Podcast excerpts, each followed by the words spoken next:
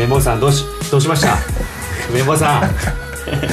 えっと今今ですね時間が5月16日の木曜日の0時31分なんでまあ15日深夜ですよね。はい。あの先ほど DJI から、えー、オズモアクションっていうアクションカメラが発表されまして、えーサイトにもの載っててもう購入もできるんですけどこれがやばい大変なことになってますね。まあこの時間に急にスラックではい。ね、もうちょっとだけ収録せえへんって言ってるくらいやから相当すごいんでしょうね。そうそう。昨日普通にニュースの収録したんですけど今日発表されてちょっとこれはすごいなと。えあのどまずはい。昨日予想してたあのフロントモニター。あれがもうしっかりフルカラー液晶でして、えー自撮りができます、はい。えーもうそれだけでもやばいんですけど、えーもう形が GoPro ですほとんど、まあ、リークの画像通り。でなんかこう電池とかこうケーブルの穴とかもほとんど GoPro そっくりで これ大丈夫なんなのっていうぐらい GoPro なんですけどでそれもそのはず GoPro マウントに対応してまして GoPro ユーザーへはー。本体とハウジングを買えば、えー今まで使ってた GoPro で使ってたアクセサリーは全て使えますと。でもちろん防水だし 4K 4K30p だっけ？24p だっけ？まあ 4K 撮れるんですよ、はいはいはい。えーでレンズのところもあのーなんかねじ切りがしてあってレンズのフィルターを交換できるんですね。で GoPro って結構あの ND フィルターっていうこう太陽カンカン照りのところで撮ってもあのシャッタースピードがあの速すぎず撮れるっていう、まあ、そういうアクセサリーがあってあのレンズの前にガラスをつけるんですけど、そういうのがサードパーティーから GoPro の場合は出てたんだけど、えー、Osmo は、まあ、Osmo ポケットも同じ同様なんですけど ND フィルターが純正であるみたいででこのねじ切りのマウントのところにつけられると。あサードパーティーの会社もこのねじ切りに合わせてレンズフィルター作れば、まあ、もしかしたらワイワイドコンバーターっていうより広角に撮れるレンズをつけたりとかもしくはもうちょっと望遠気味に撮るレンズとかも作れるかもしれないと。すごいなんか拡張性があるデザインになってて。なるほど。なんかもうで値段がねはい。値段が日本の値段だと4万4820円。はいはいはい。で GoPro Hero Black っていう GoPro の一番フラッグシップは5万3460円。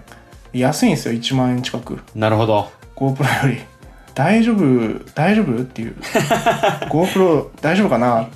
いやかなり。GoPro ってさ全然はい。なんかもうみんなから愛されてる会社だし YouTuber 大好きだし GoPro だからなんかでもこのやっぱ DJI のやり方ももう GoPro に完全にぶつけてきてて結構さっきネットの反応見てたんだけどちょっと大人げないぐらいまで言われてるのね。ああもうこんなにもう バチバチに。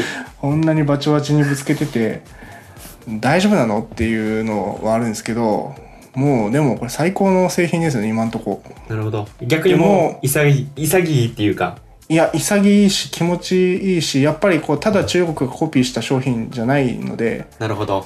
で GoPro Hero 7と同じことが YouTube で起こっててもうもうさっきの22時かな？22時ちょうどに YouTube であらゆる YouTuber がこれのレビュー動画も出してて。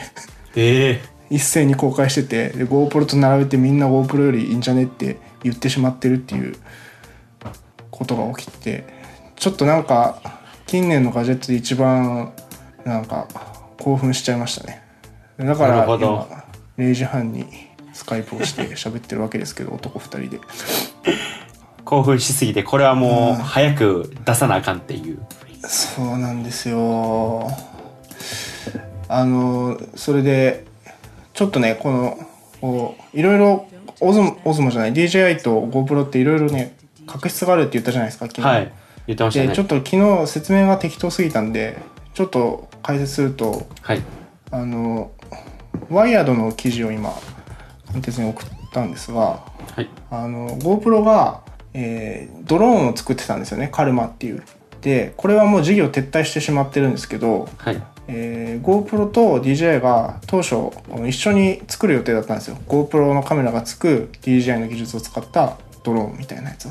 はいはいで多分後のマビックとかカルマとかの価格帯の15万以下ぐらいの一般の人が買ってセルフィー撮りながら旅行できるみたいな一般向けドローンを作ろうとしてたんですけどこれ記事の最後のところだけ読んでほしいんですけど、えー GoPro がどうやら DJI にその取り分ライセンス料の取り分を3分の2要求したって書いてあってはいはいはいで DJI がそれに対してなんかちょっと怒ってるようなコメントをこの CEO のワンタオって人がしてるわけですよね。あの会社は私たちをまるで台湾の OEM メーカー並みに扱ったのです。なるほどパートナーシップを結ぶわけにはいきませんでしたと。でここで要はちょっと喧嘩別れをしてるはずなんですよ。はいはいはいでその後カルマはあカルマ GoPro はカルマを発表してでそのすぐ後に、えー DJI が Mavic Pro を発表したんですよね。で Mavic Pro はなんか GoPro のドローンよりもなんかちょっとスペックも良さそうだし値段も同じぐらいでなんか結構圧勝気味だったんですよね。でしかもその後 GoPro のカルマはリコールとか不具合があってで結局撤退して GoPro の株価はめっちゃ下がるみたいなことがあったんですよ。なるほどはいはいで去年 GoPro は GoPro Hero 7を発表して下がった株価をちょっと持ち直しつつあのとてつもない手ブレ補正機能をつけてもう満を持してフラッグシップの、えー GoPro Hero 7を出したんですけど、その後また DJI が Osmo Pocket を発表しておやおやとなってるところに先ほどまた GoPro そっくりのフロントモニターがある DJI Osmo Action が発表されてなんかもうとどめを刺した感がすごくてよっぽど怒ったんだろうなっていうやっぱ仲良くしていくんが大事やな。いやわかんないですけどね。本当のことはわかんないですけど。やでもやっぱあるんじゃないですか？うんまあうん。ねこれが2016年ですからカルマ発表された時の記事が20 2016年でそこから2019年5月もうなんかここまで怒ってたかと僕は思いましたねさっき発表した時。なるほど。ここまでするかと。もうこれはもうそのこの長い歴史が生んだ最高の製品なわけですね。そうですね。いやまだだ日本の人はまだ誰も触ってないと思うんですけどなんかちょっともうこのこの流れにこう感動してしまいましたね。アメアメリ歴史。カの企業に立ち向かう中国のモンスター企業 DJI が満を持してオズモアクションでとどめを刺すっていうなんかややっぱ結構大人げないとかこれはちょっとダサいダサいっていうかやり方がえぐいみたいなことは言われてるんですけどまあそれも含めてちょっとこう客観的に見ると楽しめるなんかうんうんドラマだったなと思って完璧にスカなるほどね。ウトしてしまいましたと。いやいやいやありがとうございます。いや、はい。それはかなり伝わってきました。はい。じゃあちょっとこれから編集して出さなきゃいけない。すいません。いやほんますいませんほんまに。いやいやいや早く気づいとけば、いいやいや。やもう実際なんか商品触ったらまた教えてください。そうですね。ちょっとレポートしたいですね。いやー楽しいね。この時代に生まれてよかったっていう。いやー楽しい。ありがとうございます。ありがとうございます。はいおやすみなさい。おやすみなさいじゃあこれは綺麗に差し込んでください。はいさよなら。はい、はい、お疲れ様でおす疲れ様です今日も始まりました。メンテツ広場パーソナリティのカンテツです。綿棒です。よろしくお願いします。お願いします。皆さんお久しぶりですと。お久しぶりですね。ちょっとねあ開いちゃいましたね。空いちゃいましたね。ゴールデンウィークね2週間目に突入してたけど気づかないまんま休み明けてしまって。そうですね。うん。まあいろないろあったね。まあいえいろいろあったっていうのは どういういろいろがあったっていうあいやいやニュースとかね。あニュースはね。ニュースはそうですね、うんうんうん。間違いないです。いやもうあれです。えもういろいろあったありましたね。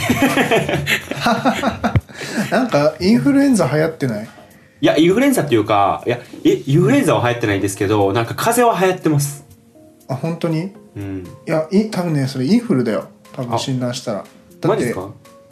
会社の同じ部署で3人目が出て、インフルエンザ。今ですか？さささっきまで仕事してたじゃんって人がなんかなんか調子悪いから病院行ったらインフルだったみたいなさっき判明したんだけど。マジですか？だからね結構なんかみんな予防接種とか受けてるから症状薄いけど実はインフルでしたみたいな人多い気がする。え？他の部署も会社で何人かいるみたいなんでー、でゴールデンウィークゴールデンウィーク終わりくらいの5月4日くらいに僕は熱出しましたよ。ああなんかみんなそうですよね。で喉も結構体調崩し崩しました。あとなんか喉とかも調子悪くなかったですか？うんうんうん。あとなんか天気もさ良かったり悪かったりして変わり目だからなんかだるくなったりするよね体が。でもなんかこ免疫力が落ちてるっていうか。うなんか毎回毎回季節の変わり目のせいにしてうん。良くないなって思ってうん毎回。なんかな何かことあるごとにいや季節の変わり目やからちょっと風邪かもせえへんとか言ってしまう自分。季節に甘えてんのちゃうかと。もう風邪は風邪だからね。そうなんですね。症状出ちゃったら負けだからね。ねなんかうんそうですね。いやもしかしたら確かにインフルエンザの人いるかもしれないちょっと言ってみますわ。もしなんかそういう人がいれば、気をつけた方がいいですよ。なんか結構分かりづらいインフルエンザみたいなんであんまりそこまで苦しくない緩いインフルが流行ってるみたいなんで、まあ、そんな苦しくないんだったら大丈夫だけどね。確かに。いや確かに。でもまあインフルエンザよくないな。まあ危ないからね。子供とかは確かに。死んじゃったりするから。会社来ないようにしないと。まあ気をつけてくださいと。あはい。まあ暑いしな服装も難しくなってきてますよ。いやまあ簡単かも、もう半袖でいいか。うん。今日寒かったけど。やっぱ雨雨やからですかね。うん。基本的には多分ねそんななんですよね。多分。基本的にはどれくらいかな。あでもあで17度とかでしょ？今。だかうんうん。らそんななんですけど多分体感が多分ね寒い。明日からはね明日からっつってもいやそうか今放送とあれか収録の日にちちゃうから言ってもしゃあないけどまあうんまでも、あなんかねだんだんあったかくまた暑くなってで梅雨になってみたいな。確かに。感じですが。はい。ニュースやっていきますか？やっていきましょうか。なんかえっと僕からいいですか？はい。でも怒ってます。怒ってる？怒ってます。LINE 久しぶりにですね。怒ってますから始まる 怒ってます。LINE にね怒ってます僕は。の LINE か。LINE か。わかりましたわかりましたよ。LINE え何ですか？ちなみに。え UI 変更じゃないの？あ UI 変更のニュースも取り上げますけどもう一個がありましてうん。LINE くじ引き。おみくじ おみくじ。当たんねえってやつ？当たんねえやし、もう1円なんてやるな。まあ1円はいいんですよ。あれをいちいち引かせるなと、もうもうもう1円でいい。当たるのは1円でいいから。もう勝手に残高に入れといて、あ何かボタンを押さないといけない。そうです。いちいちそう来た。それをタップする。でそのページっていうかそのメッセージのページ行く。で押す。で えっとアプリ内ブラウザみたいな開く。うん。でおみくじ引くみたいな。何タップやねん。あとまたあの引いた後の1円なのにツイートするっていうボタン出てくるの嫌だね。でしょ？うわツイートしないわ。イラつくじゃないですか。うん。うわでそれでまあ払うごとに来るからうわみたいな。また来たわみたいな。開くじゃないですか、3円。いやもうそれは1でええから。3円なんてある？3円出ましたもん。え1円しかないよもで前ちょっと前2週間前くらいに10円出ました、なんかね LINE おみくじ出だした頃は、まあまあ当たってたんです。500円とか100円とか1000円とか。ううんうんうん。当たってたんやけどでそれでなんか4月なんか途中くらいからほんま1円しか出んくなって。そうね。ででえっと5月くらいに4月のおみくじが大好評だったためまたこれで延長して6月何日までやりますみたいな。誰やねん言うたやついやいやだからっつってまあ1円たった1円とは僕は言わないですよ。1円でも大事なんで。うん。それはね。やけどいやあれはもうね体験良くないなと。あれ何のメリットあるんだろうねボタンを押させて。いやーとにかくまあでもいやボタンを押させることには多分ね何も考えてないんじゃないですか多分1円っていうかは当たるよみたいな感じで、まあ他のなんか LINE, LINE ペイじゃない他のあのペイなんていうの決済アプリと差別化かかってるかわかんないんですけどうーん。なんかちゃんとうん年まあシェアしてほしいのかな。にしては当たんないしね。えででマックスもね多分ね何百円くらいまでやと思いますよ。昔みたいに、うんまあまあでも1円1円ってきて500円ってきたらまあちょっとツイートしようかなってなるかもしれないから。それぐらい当たればいいけどね、まあ、1円だしないどうせそうそうそう。だからいやもうもうわかもういいからみたいな感じですよね。あれを引かせるなで引かなかったら引かなかったでまとめてくるんですよ後で。く聞いてない口引きがあるよってあおみくじがあるよっていうのでバーンってきてあそうなんだ。来ました来ました。もう4つ5つもう全部 LINEPay やから結局溜まっていくんですよ。で4つ5つくらいでボーンって出てきて。でもうだからもうそれくそれ引かないともうねまた来ると思ったんでそれをいちいちね引いて111111怒ってますね。多分お賽銭もああいう気持ちだと思います。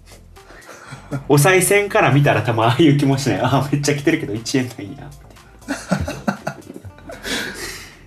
こういう気持ちですよ。まあもらえてるわけだからね。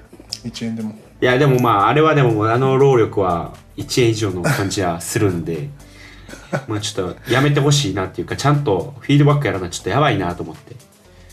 であまあこの Yahoo ニュースっていうか Yahoo ニュースって IT メディアニュースかな？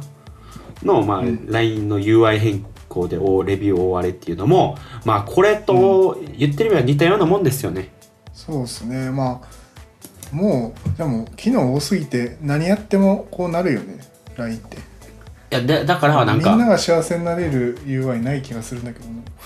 いやみんなが幸せなのはないんですけどもうなんかこれまで行くんやったらその、うん。カスタマイズのあれにしてほしいですけどね、カスタマイズに振り切るというか自分たちでが使いやすいように並べられるみたいなね。並べられるみたいな。とかもうそのアプリをなんか使ったらとかその登録したら出てくるとかね。うんうんうん。消したら消えるとか。何もしてないのにずっとあるのをやめてほしいほんまに。それはいいですね。いいでしょ、まあ一番タイムライン誰も使ってないでしょって思うけど。タイムラインとかももうなんかもうなんか唐揚げくんな何名様1万名様に唐揚げくんが当たるをシェアしましたとか、何々を当たるがシェアしましたみたいなもうシェアシェアシェアシェアシェアシェアみたいな。であれ当たらんしねしかも。しかも全然当たらないですからね。押したこともないわ。いやもう今はもう押してもないですけど押しまくってた時代僕もありました。若かったなっていう。若かったなあの時代はって言いながら。押してたんですけど全然当たんないですからねあやっぱそうなんだ。100何名様あ100だから 1, 1万何名様とかにうん。なんかあのー当たるみたいな書いてんすよ。うん。全然。当たんないです。え？みたいな。まあもういいよねそういうのは押さなくて。しなくていいです。だからまあこういうまあなんてやろないやうん。あ多分まあ LINE いろんな部門あるし。なんかちゃんとこの LINE というアプリを絶対見るなんか部署があってほしいわ。なんかなんか部分部分で見るんじゃなくて。多分分かれてるんでしょぱやりたい放題に見えてしまうよね。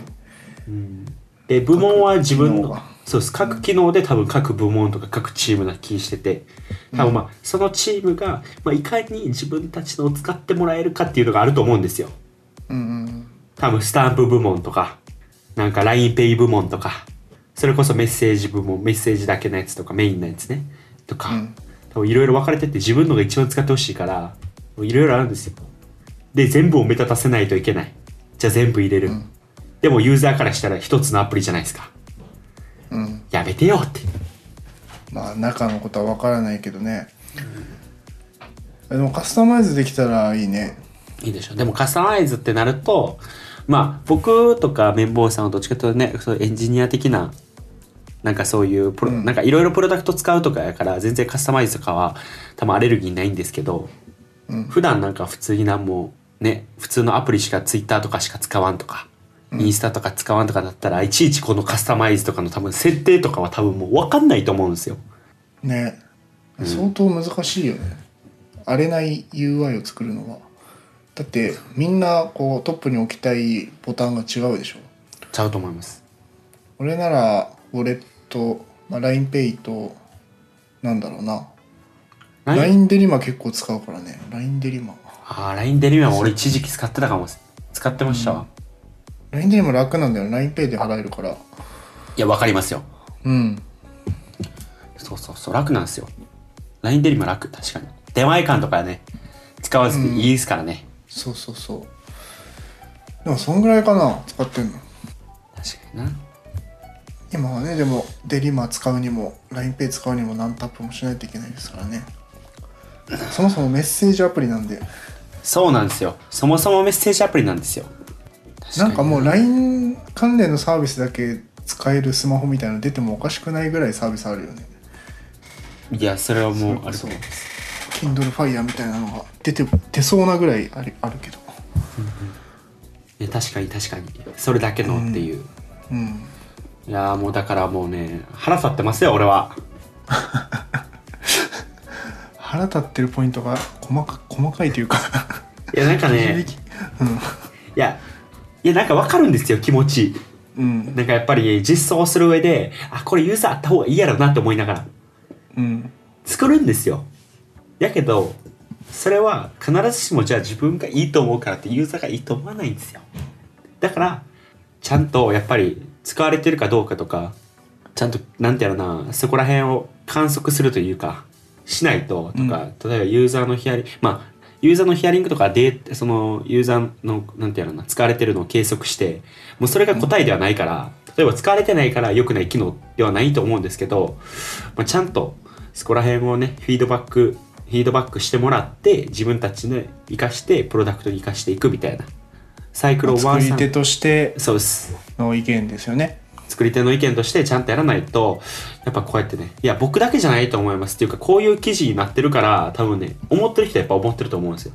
うん機能多すぎみたいな。元に戻してみたいな。まあレビューで書かれてるわけでですから。ちゃんと。みんな便利で使ってるからこそだったからね一つ一つの機能は使うじゃないですか基本。まあ使いますけどまあそれをね、なんかまあまあまあこれ以上言うとあれですけど。いやいやこれ以上言っていいんです。そのためのポッドキャストなんでやっぱさい、ね言っとかないと、うん。いやだからちょっと好きやからこそまあ言ってるんですよ。LINE を。やっぱヘビーユーザーやからこそ言ってるんですよ。こうしてほしいなああしてほしいな。前はなんかいいいい話もありましたね。なんかトークのメッセージの削除機能ああいいそうですそうですにす。ごい長い道のりだったと。こういう考え方でこういう仕様にしたみたいなね。いやほんまいい話はあるんですよ。まあやけどやっぱいろんなねサービスがパラレルに走ってるからこそ多分こういうカオスなことが起きてるんやろうなみたいなのはまあ分かるっちゃ分かります。だから多分まあどっかでいろいろまた変わると思うんですけどまあ今はまあまあ辛いなと思って。うんうんうん。はい。はい。はいって。辛い辛いなと思って。辛いなと思ってもうこれでもう LINE の話は僕は終わりです。使いますけどねっていうね。あまあ使いますけど、まあ、もっと良くなってほしいなっていう願いも込めてちょっと批判しました。はい。出す。じゃあ、はなんだろうな。au 日本初の LTE せ無制限プラン au から出ちゃいました。au データマックスプランが登場という記事です。えなんか無制限っていうやつ。久しぶりに聞きましたよね。データ無制限っていうやつ。あれですね。なんてパケ放題でしょパケ放題的なね。僕らが高校とか中学の時のパケ放題みたいなプランが出たんですけどこパケ放れパケ放で基本料金が8980円。1人で何もキャンペーンなしで使うと。でなんかもろもろ家族3人でとかいろんなキャンペーンつけると5980円。6ヶ月はその値段で使えるみたいな、まあまあまあ8980円ですよ。の値段なんですけど。で一応上限がないんですけどあの速度制限はかかるみたいなんですよね。えーっと動画とか、まあ、大量のデータ通信を使った時とか、テザリングなどの利用が 20GB 超過した時に、えー制限がかかることがありますというふうに書いてあるので実質 20GB なんじゃないですかみたいな声がかなりあって。そうですよね、はい。そりゃそうですよね。でも本当のところはまだ誰も使ってないのでわからないんだけど。テザリングでちょっとねこの注釈の書き方が微妙でちゃんと読むと速度制限あり、えー動画配信などの大量データ通信または長時間接続サービス利用時点、えー一定期間内に大量データ通信の利用時点。テザリングなどの利用が20ギガ超過時。って書いてあって、はい。なんかその動画で20ギガいったら速度制限かかるの？これはみたいなテザリング20ギガいったら速度制限かかりそうだけど動画だけで20ギガいった時に速度制限かかるとは書いてなくて、まあ、でも動画はもう大量データ通信としか書いてなくてなんかそのまあ単純に分かりづらいんですよね。なるほど。何をどのぐらい使ったら速度制限かかるのかっていうのは多分ブラックボックスになっちゃってるぼやかしてますね まあ、テザリングで20ギガまでしか使えないっていうのは分かりますね。でも。はいはい。動画とかその他の通信でどのぐらい、まあ、動画も何を動画とするのかによって TikTok とかストーリーは動画なのかみたいなのもあるんでもうなかなか上限がないとしか言えないですよね。なるほど。え帰るんですか？いや買えないです。僕は引っ越す引っ越して通勤が大幅に短くなるんで、まあもうまた MVNO でいいかなと思ってて。あじゃあソフトバンクの何でしたっけ？ソフトバンクギガなんちゃら。めギガなんちゃらはさすがにそこまでもういらないかなみたいな。往復通勤2時間で YouTube とか動画 Netflix 見てたのがなくなるんで。はい。そうそう。僕は UQ モバイルにする予定です今のところは。えー、なんでなんですか？なんかね早そうですね今のとこ。ろ、えー、一番 UQ モバイル高いでょしょ？UQ モバイル高くは高いのかな？いや UQ モバイル。今あ見た感じだとそんなに変わんなかった気がするやっぱ CM やってるところはなんか高いイメージあります。ああな Y モバイルは高いけど UQ はどうだったかな？いやそんなに高くなかったと思う。思ったより。だって1310ギガとか13ギガであでも IIJ とかよりは高かったかなでも IIJ 遅いんだよねもうお昼とか。あそうなんですね。うん。なるほど。まあ僕も au じゃないからなんか何もリアクションはしないんですけど。うんでも一応この LTE でデータ無制限っていうのがに日本で初めてらしくて。そうそう。一応大きな出来事ですよねと。うんうん。でもなんかまあ実質速度制限かかっちゃうんでかどうなのかなっていうかんない。海外でも結構3日でこれ以上使うと無制限って言ってるけど制限かかりますよみたいなのはあるみたいなんで、はいはい。まあ、あんまり変わんないみたいですけど、まあ、なるほど au, au はまあ新製品も発表されて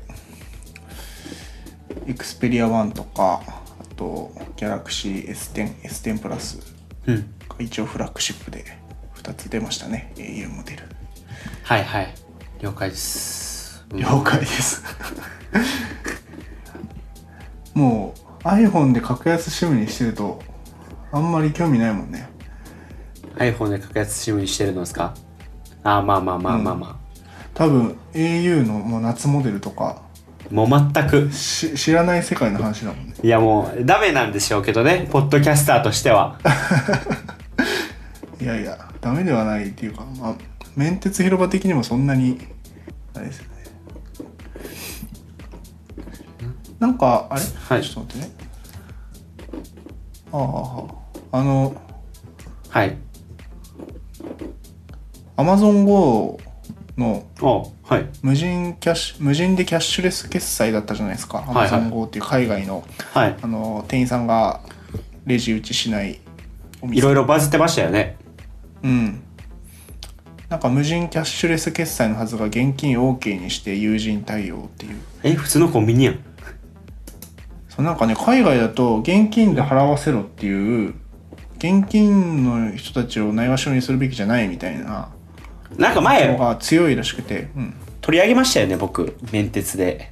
なんかそれで訴えるみたいな。なんかそのカードを作れない人が出てきてるしそのああそうだねそうだね。余震みたいなんで。そういうことですよね。そうそれに Amazon が対応したと。もうもう普通のコンビニやん。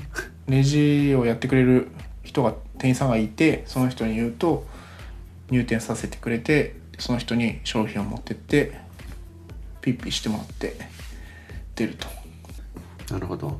やっぱ、うんうん。アマゾンって大手すぎるからこそやっぱこういうこと考えないといけないんでしょうね。より。そうだよね。なんかもう顧客があれじゃないですか。もう一部じゃないじゃないですか。まあスタートアップってとか、まあ、ベンチャーやったら言ってみれば初めの、まあ、アーリーアダプターの人だけに刺さればいいじゃないですか。うん。そこら辺の興味ある人とかにぶっ刺さりしたらいいんですけど、もう Amazon レベルになると、もうそんなんじゃなくてもうあらゆる人が使うかし、もうほぼ、もう大きさ的にももう国超えてしまってるじゃないですか。うんだからもうこういうこともやらないといけないんやろうな、みたいな。そうやらんと多分国からも制裁を受けるやろうし。まあそういう国ってことですよねこれだって現金で Amazon 後に入ろうとしてる人は普段 Amazon は代引きとかで買ってるってこと？そういうことじゃないですか。うんなんか日本ではなんだっけ楽天のはい。スタジアムがキャッシュレスだけになったんだよね。確か、あの楽天ペイとかそういうのはい。しか使えないみたいな、でなんかキャッシュ現金しか使えない人はなんか入り口に案内があってなんかプリペイドカードみたいなの配られてみたいな,、うんうん。なんかそういう対応で結構それはポジティブな意味でバズってましたけどね。こんなにも国によって違うんだみたいな。なんか、まあそうか。まあ難しいよな。なんか誰でも、はい。うん日本スイカあるからさ現金でスイカにチャージしとけば、まあ、スイカで払えるところが多いっていうのもあるのかもねやっぱり貫徹のスイカ最強説は間違ってないのかもしれないああ。だからまあそこのこの銀行口座を、そうか、銀行口座をそもそも持っていないんか。米国では6.5%の世帯が。うんうんうんそうそう銀行口座持ってないと厳しいな。銀行口座持ってないは確かに日本だとあんま考えられないよね考えられないですね。小学生とかだけだもんね持ってないの多分確かに確かに。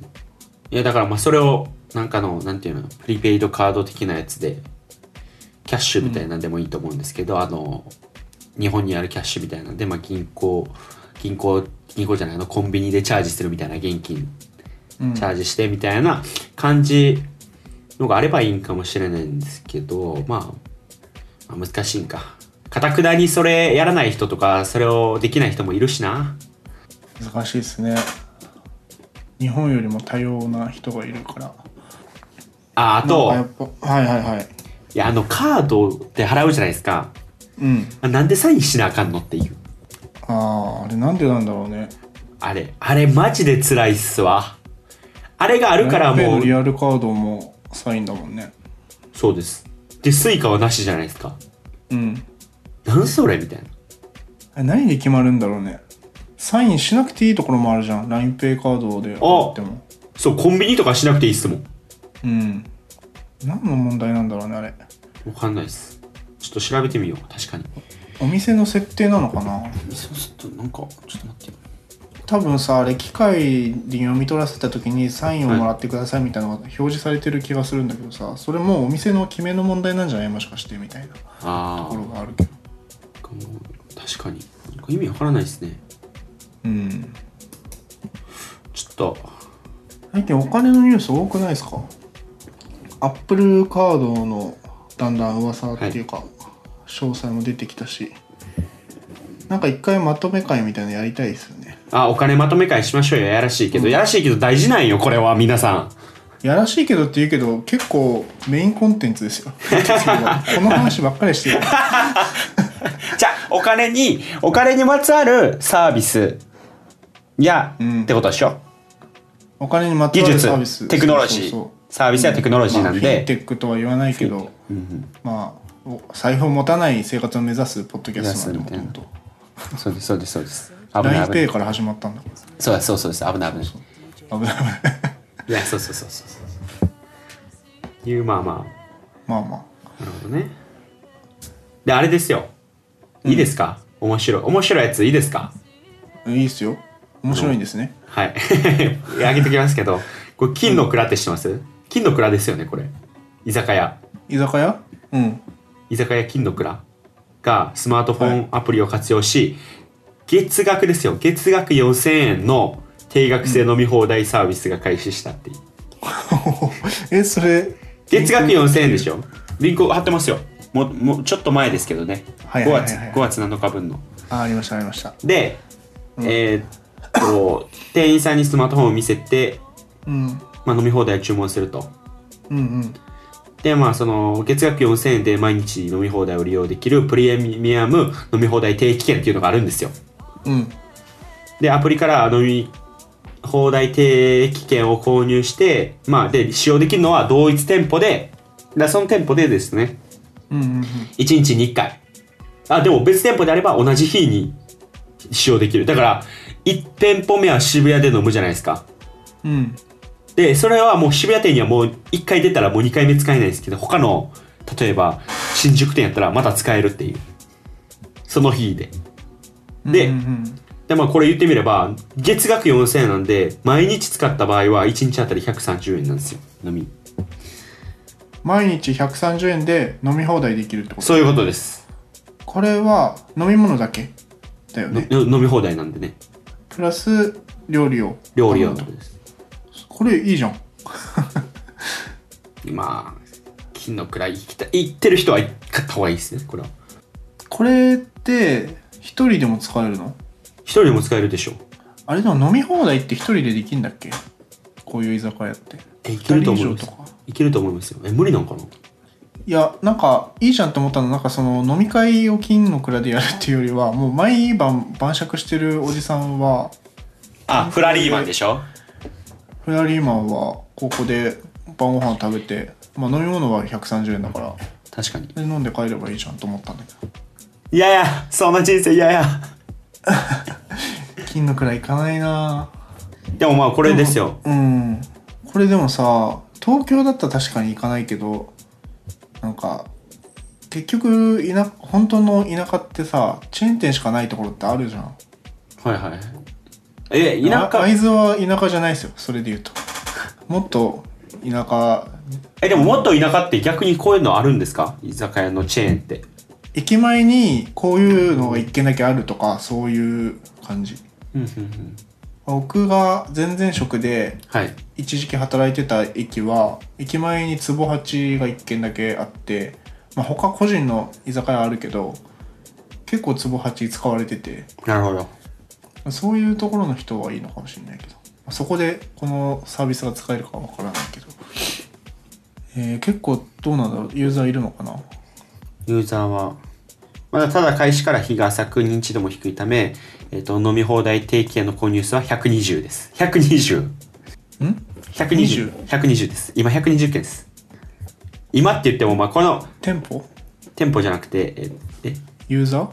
購入件数ですよはいユーザー購です。入件数120 ユーザー数120 4月26日時点なんで。でまあこの日経トレンドですか？クロストレンド、はい。に掲載されて、まあ、僕らも読み上げてるってことは、まあ、何人かはもう読んでるわけですよ。まあ、買ってる人は増えてると思いますよ。この、この時は120ですけど。で、うん。だからまあ、今店舗では多分、いろいろと告知もしてるっていうか、してると思うんで、まあ、増えてると思いますけど、まあ、ぜひ、金の蔵めっちゃ使ってるって人は絶対これ使った方がいいですからね。そうだよね。結構まあ月1で飲んでたらえだってさ1軒目ちゃんとしたちゃんとしたって言ったらあれだけど普通のお店に行ってさ2軒目に二次会なんかもう田舎だとさチェーン店しか開いてないとかあるじゃん、あるんですよ。はいはいはい。そういう時に行くだけでもだいぶ浮きそうだけどいやでもなんかいやちゃんといいやでもやっぱりやっぱ払いにくいですよね。なんか分からんけどなんか難しいですよ。なんか毎日こう飲みに4000円月額引かれてるって思ったらなんかまあまあおおってなりません？うん。いや僕は多分使わないですけど。なんかどうなんだろうと思って需要あるのかないのか。えこれさ全員がこのサービスに入ってないといけないんだよね多分あそうじゃないですかさすがに。一緒全員で行くんやったら。そんなことないよねでも。いやだからまあまあそうですよ、相当仲いいおじさんグループが使ってる感じなのかな。いやおじさんって言ってるでしょ。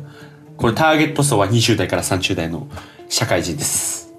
うーん。綿棒さん。はい。あなたがターゲットです。ただでさえ飲み会ないのに まあでも面白いですよね。面白いけどまあなんかどうなんやろな。なくなりそう。なくなるんかな。なくなる時はめっちゃ廃れてるかめっちゃ流行ってる時やと思いますよ。月4000円か。本当にだから毎日晩酌しててあのな一人で金くらいいかないもんな。いや学生の時に近くにこれあったらやってたかもしれん。あー確かに。こ確かに学生の本当に飲むサークルだったらもう最高じゃないですか。全然全然お得じゃない。超お得だよね。もう部活帰りに絶対行こうみたいな。だって2回飲み会したらもうう浮くわけでしょ。そうですそうです。ああじゃあ学生じゃん完全に。そうなんですよ。学生だよ。だからぜひね学生の方は金の蔵探して。うん。や4000円くらいやったら全然いけると思うんで。4000円なんてねあのー1000円のアルバイト4時間やったらそれで1ヶ月飲めるわけですからいいっすね。学生に優しいサービス。っていうね。まあこれをサブスク、はい。サブスクのニュースでした。うん。あとはえーっとこれが DJI の新アクションカメラ？全面モニターに期待あという。これはまさかあの僕と綿棒さん飲んだ時に。そうこれいやまだ何もわからないんだけど欲しいよね。あこれまだ確確実じゃないんですね。リークなんですね。これリークです。なるほど。であのティザーサイトが DJI から出てて5月15のカウントダウンが出てるんで15日に何か出ると思うんですけどもう見た目がもう画像がリークされてて、まあ、ほぼ GoPro ですねと。GoPro の前になんかモニ大きなモニターがあるんで GoPro の場合モニターってあの白黒で残りの撮影時間とかモードの表示とかするだけなんですけどもしここでなんか自撮り用のプレビューとかできたら YouTuber 絶対買う1台になるんじゃないかなと思ってうん。紹介したんですけど、DJI はもう Osmo Pocket っていうちっちゃいジンバル兼カメラみたいなやつがすごく好評で。いやめっちゃなんか持ってるイメージあるわ。すげえなと思って。うんやっぱあれ画質もいいし本当にジンバルの絵だし素晴らしいですよね、ん。その DJI がアクションカメラ出すんですかと。まあ出すでしょうっていう感じですけど。これ出たら欲しいな。なんかもう信頼感があるもん DJI ああ。ドローンに始まり、うんうん。オズモからオズモポケット。やっぱ技術力が。そうそうそう。なるほどね。とことん。DJI と GoPro はいろいろ確執がありますからね。一緒になんかドローン作ってて別れちゃって。あそうなんですか。最終も DJI D がドローン。うん。うん。そうなんか一緒に作ってたらしいですよ。で GoPro は結局 DJI から離れて自社でカルマっていうドローンを出しましたけど。なんかあれもいろいろリコールとかあって結局ドローンは DJI になっちゃったからね。なるほど。でこれアクションカメラでやられたらもうやばいじゃないですか。そうそうそう。いやーわかんないですよこれだからもうオズモポケットか GoPro って言ってるところにこれ入るわけですから。いやもうついに GoPro やられる時が来るかもしれないってことですよね、そうそうそう。結構やっぱ自撮りできるってもう必要な機能なんだなって思いますけどね、結構もうマストなん DJI はずっともうドローンも自撮りできるようになってるし DJI オズモも自撮りできるしあんまりこうゆ自撮りしたい YouTuber 層みたいなあとそういうユーザー層なんか裏切らないものをずっと出してるんで。うん結構日本のカメラメーカーとかはなんかガンとしてバリアングルディスプレイつけないとかそういうところ多いですけど DJI はもうずっとじ自撮り機能ついてるんでね。なんか全国のスマートフォンでインカメか外のカメラどっちが多く撮られてんのって入れたらもしかしたらインカメかもしれないですからね。そうだよね。まあ TikTok なんかもうインカメしか使わないでしょほとんど。そうでしょ？そうですよね。だからそうね。そう考えると確かになんかそのスマートフォンはこれでいってんのにうん。普通のカメラはこういうのないっていうのなんかちょっとちょっとなんかズレ感じますよね。ずれ感じますよ。だからこれはなんかあなんかおおってなるけどスマートフォンに置き換えたら、まあ、確かにそれはもう当たり前やなってなりますよねそうもう普通のことなんですよね。ただこの DJI のカメラが、まあ、これが DJI のカメラかもわからないしこのモニターがプレビューできるのかもわからないですけどちょっと期待しちゃうよねっていう。ぜひ買ってください。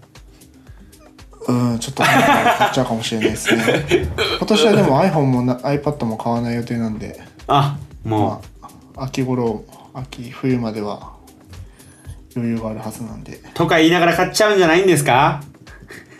いやーどうかな。いやもうどうかなってなったじゃないですか。いや買わないって言ったのに買っちゃうんじゃないですかって言ったらどうかなっつって買う方にい上買わないっすよ。まあまあまあ。まあす時と場合によりますよね。うんそれはいつだってそうだからね。はい。ありがとうございます。あとはどうですか？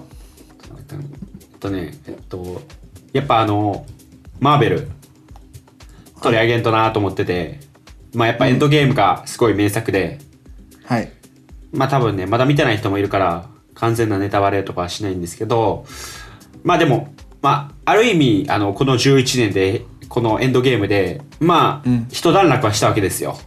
はい。シリーズとしては。じゃあ今後どうなんねんみたいなのが、えっと、スケジュールっていうのが、えっと、まあ、ある程度発表されたんで、それをちょっとシェアしたいなっていうので、これはシネマトゥデイかな。で2020年以降の公開スケジュール発表と。で、2020年、2021年、23年、あ、じゃあ22年で、えっと、8本、はい。3年間で8本、えっと、公開されますみたいな。うん。でもなんかまあその中には、えっと、ドクター・ストレンジとブラックパンサーの続編。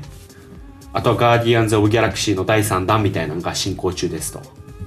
はい。いうのがあったり。あとは何だっけ？ディズニープラス用にファルコンウィンター・ソルジャー。ファルコンウィンター・ソルジャーとロキ。あとスカーレット・ウィッチ。あとスカアーレットト・ウィッチはあの赤い人か。そうです。人力の人、うん。そうスカーレット・ウィッチとビジョン。はい。ビジョンのドラマシリーズを制作制作することも決まってますっていう。ブラック・ウィドウ単独映画って書いてありますけど。あ、ブラックウィドウ単独映画映画おもー。あります。一番見たいかもしれない。っていう、まだまだ実は熱いよっていう。ホークアイの単独はやらないの？ホークアイ？あ、ホークアイの単独は、まあ、今は、今は聞いたことはないですね、ホークアイの単独映画。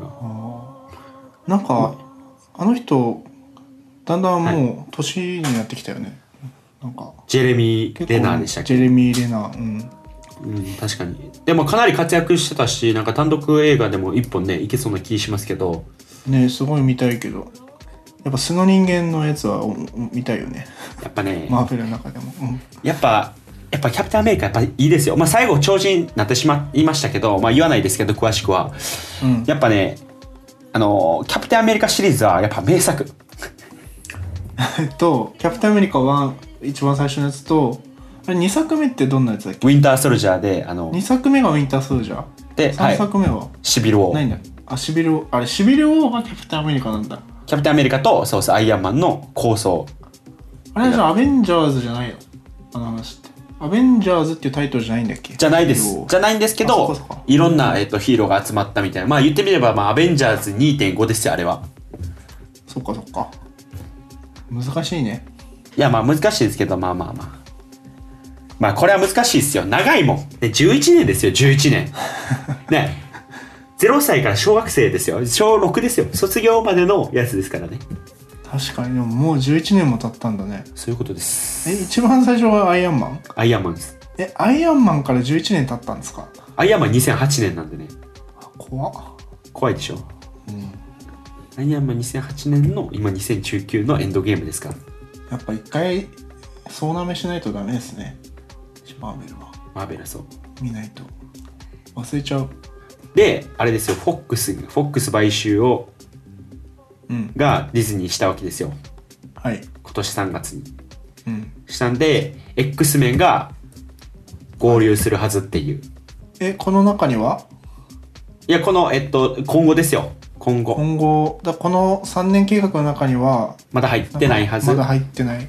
やもしかしたら途中で入るかもしれないですけど、うんウルヴァリンがもしかしたら見れるかもしれない。あん中で。そっか。え役者さんは変わるの？役者は多分ね変わると思います。多分もうさすがに。いやあのアイあアイアンマンじゃない。X メンのあの何やったっけな？ローガンやったっけな？ローガン、うん。多分終わりやったと思います。あのあの何やったっけ？忘れた。名前忘れた。もうややこしいわ。うん そうっす忘れたんですけどそうっす。まあ合流すると思うんでちょっとねまだまだ見逃せないなと思って。マーベル界もやったらいいんじゃないですか？マーベル界はあそういえばやマーベル界はこの間うん。はい。マーベル界は？あとどうしました？マーベル界えーいいですか？やらなくて。あいやいや。マーベル界は何回かなんか一回やった気はしたいやしてないか確かに。マーベル界マーベル界やったかもしれないけどもう一回やってもいいかもしれな覚えいですてない。うんなんかマーベル好きな同僚がいてはい。あの面鉄広場出たいですって言ってるんで。あマジですか？あそれでもちょっと勉強しないといけないですわ。ちょっと忘れてる部分もあると思うんで。じゃあ僕は聞き手に回るんで教えてください。2人で。いやでもまあいやみんな見た方がいい。ほんまに。てかもうエンドゲームやってるうちに絶対見た方がいい。うん。絶対見た方がいいわ。エンドゲームは劇場でもう一回行こうかな。いや2回目見見てないの？あ俺見てないです、まあ、か今週末に一人で行くと思います。うん。絶対見に行きますねもう一回は。見た方がいいですね。あとはどうでしょいやもう僕はもう持ち札なくなりました。僕が取り上げたいニュースは。うなんかいろいろあったんだけど結局面鉄的に印象に残ったのこんぐらいですかね僕も。あ本当ですか？うんうんうん無印の服とか興味ありあります？いや全然全然全然。いややってくださいよ。やってくださいよ。無印はでも人気ですから日本で。日本日本で。無印良品から性別のない服が登場。年齢体型も関係なく着られるシンプルスタイルが新鮮です。へ性別のない服ってすげえなと思ってタイトルだけ読んで貼ったんですけど。えはいはい。これ開いてみてもらうとなんていうこれ？シャジェンダーレス？服がそう。ジェンダーレスそう。シャツ？あの襟のないシャツっていうのこれ。なんていうのこういうの？丸襟っていうの？これはまあ服部シェフって言います。服部シェフ？服部シェフ風シャツがさ。はいあれでしょ？サイズだけあって男女メンズレディースがないってことでしょ？なるほど。だ S でもいいね、うん、SMS であ違う SML でなんか WS とかあるじゃないですか WM みたいな。そういうのないってことでしょ、ない。なるほど。じゃあ形とかも女性向けとかないってことだよね。パーカーとかなんかなんて言うんだろう。長いカーディガンみたいなやつ。が出てますけど、なんか結構シンプルな感じで。僕はちょっと着たいなと思いましたけどね、まあおしゃれなのかはよくわかんないけど。まあ着やすそうだしただなんかジェンダーレスである必要がどのぐらいあるのかよくわかんないですけど。なんかあんま見たことない形の服っすよね、確かに。まあでもどっちかというとまだなんかあれですよね。なんかちょっと男性寄りなんかなとは思いますけど。なんかちょっと女性のなんかこういう服俺見たことあんまないですもん。そうだよね。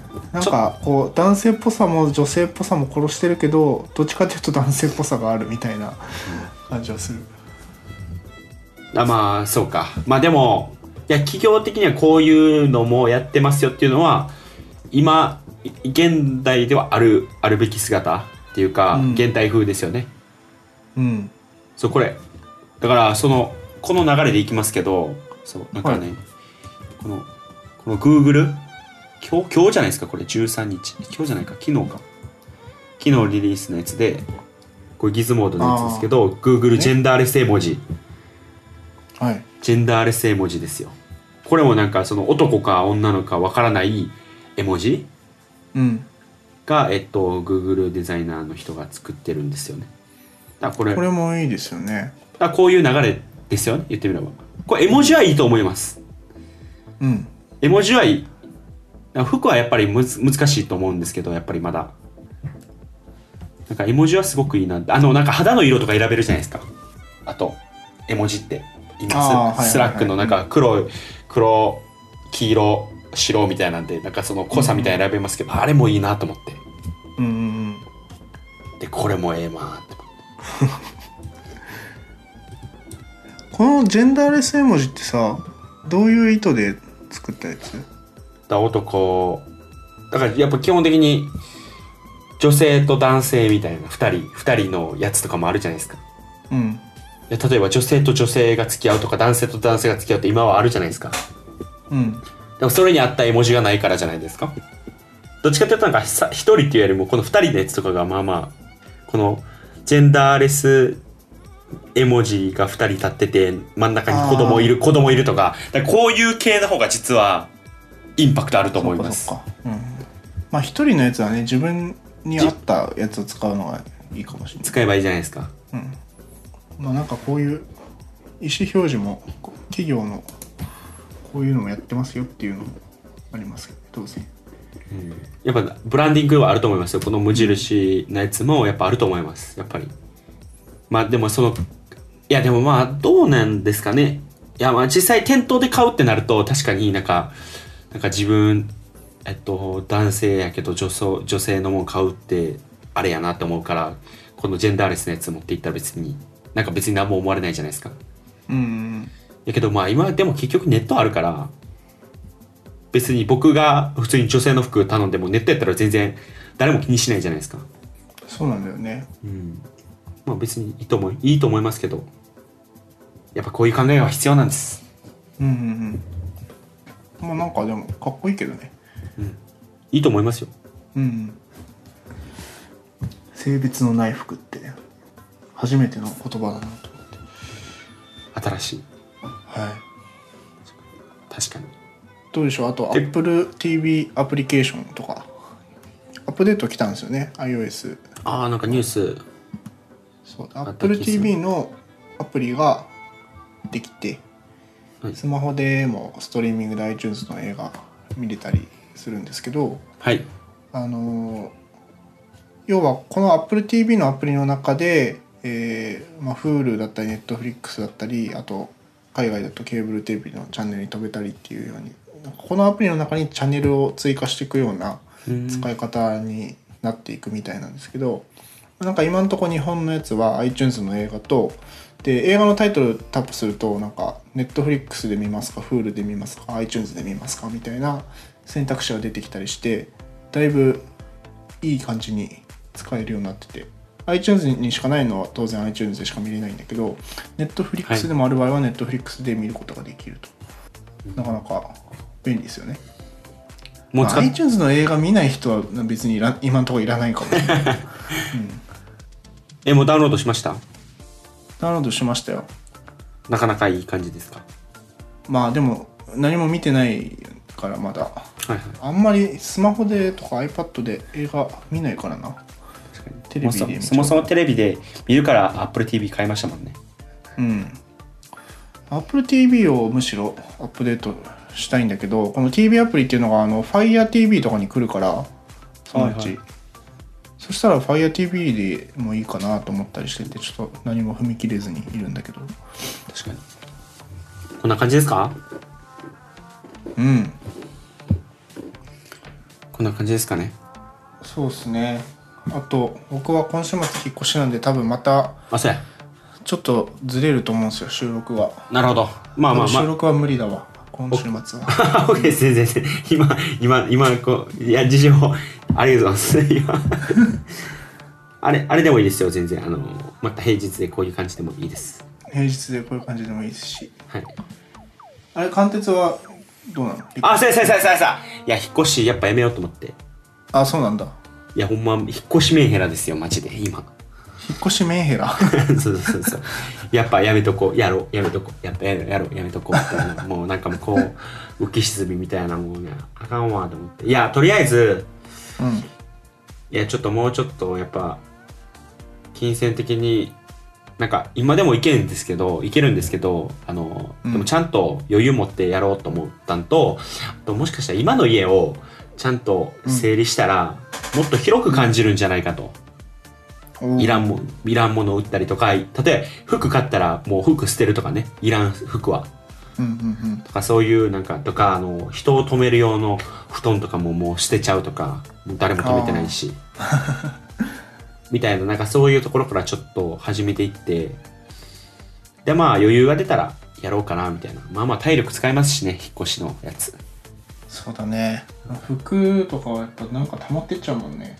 いやダメやあれは。うん。今はもう捨ててたんで俺明日最後のゴミの日だからああ。ちょっと今日捨てられるやつは捨てようと思って。これ終わってからですか？まとめてたけど、うん、だいぶ服減らせるよねやっぱり。いやいらないですよ。なんかやっぱこうつななんかこうちゃんとした服買おう買おうと思ってつなぎで買ってたなんか GU とかユニクロとかの服がさもうこんなん持ってたなみたいなのいっぱい出てきて全部捨てたわうんうんうんいやいいと思います案外場所取るしそうそうそうっていう感じですかねまあちょっとね、まあ引っ越し頑張ってください。まあ僕もまた。いやまあ今年中には引っ越しする可能性はまあリアル50%。リアル50%リアル50%。リアルに、うん、リアルに50%。まあまあそんなね焦る必要ないですもんね。間違いないです。まあっていう形ですかね。そうっすね。あと自分の YouTube が止まってるんでなんか引っ越しも動画にしていこうかな。あ、さすが、あれタイムラプスで？引っ越しましたみたいな。タイムラプスで？てあとねスマートロックをつけたくておお。あのオートロックのあのこう2枚ドアにならなくなったんで普通の一般的な玄関になったからはい。スマートロックつけてさでなんかスマートロックのレビューで見たんだけどその宅配便とか来た時に電話してもらって、で遠隔で鍵開けてで反抗してもらって中に置いてもらうっていうのをやってる人がいるいてでスマートカメラでちゃんと監視して録画してみたいはいはい。なあだったらそれだったらいいなと思って確かに。なんかあるな。あアマゾン、アマゾンがなんかそういうのをやろうとしてましたよね。アマゾン多分そういうサービスもやってますよあ、やってますよね。あっちでやってますよね。だそれを自分で作るってことですよね。自分で作るってことハンコを中に置いといてなるほど。開けたんで入ってください反抗して帰ってくださいえ、じゃあ宅配ボックスないってことですか？宅配ボックスはないですああ、それだるいっすな。でも目の前にファミマがあってファミマで売ってくですかれるんでそうそうまあ最悪ファミマが宅配ボックスになるんですけど、うん、まあでもそれは面あと白そう。駅。前にあれがありますねあのなんて読むんだろう。PUDO って書いて高いあの共有宅配ボックスみたいなやつあるじゃないですか。ロッカーみたいな。そこに配達してもらうっていう。あれも駅前にあって。プド、プド、プドステーション。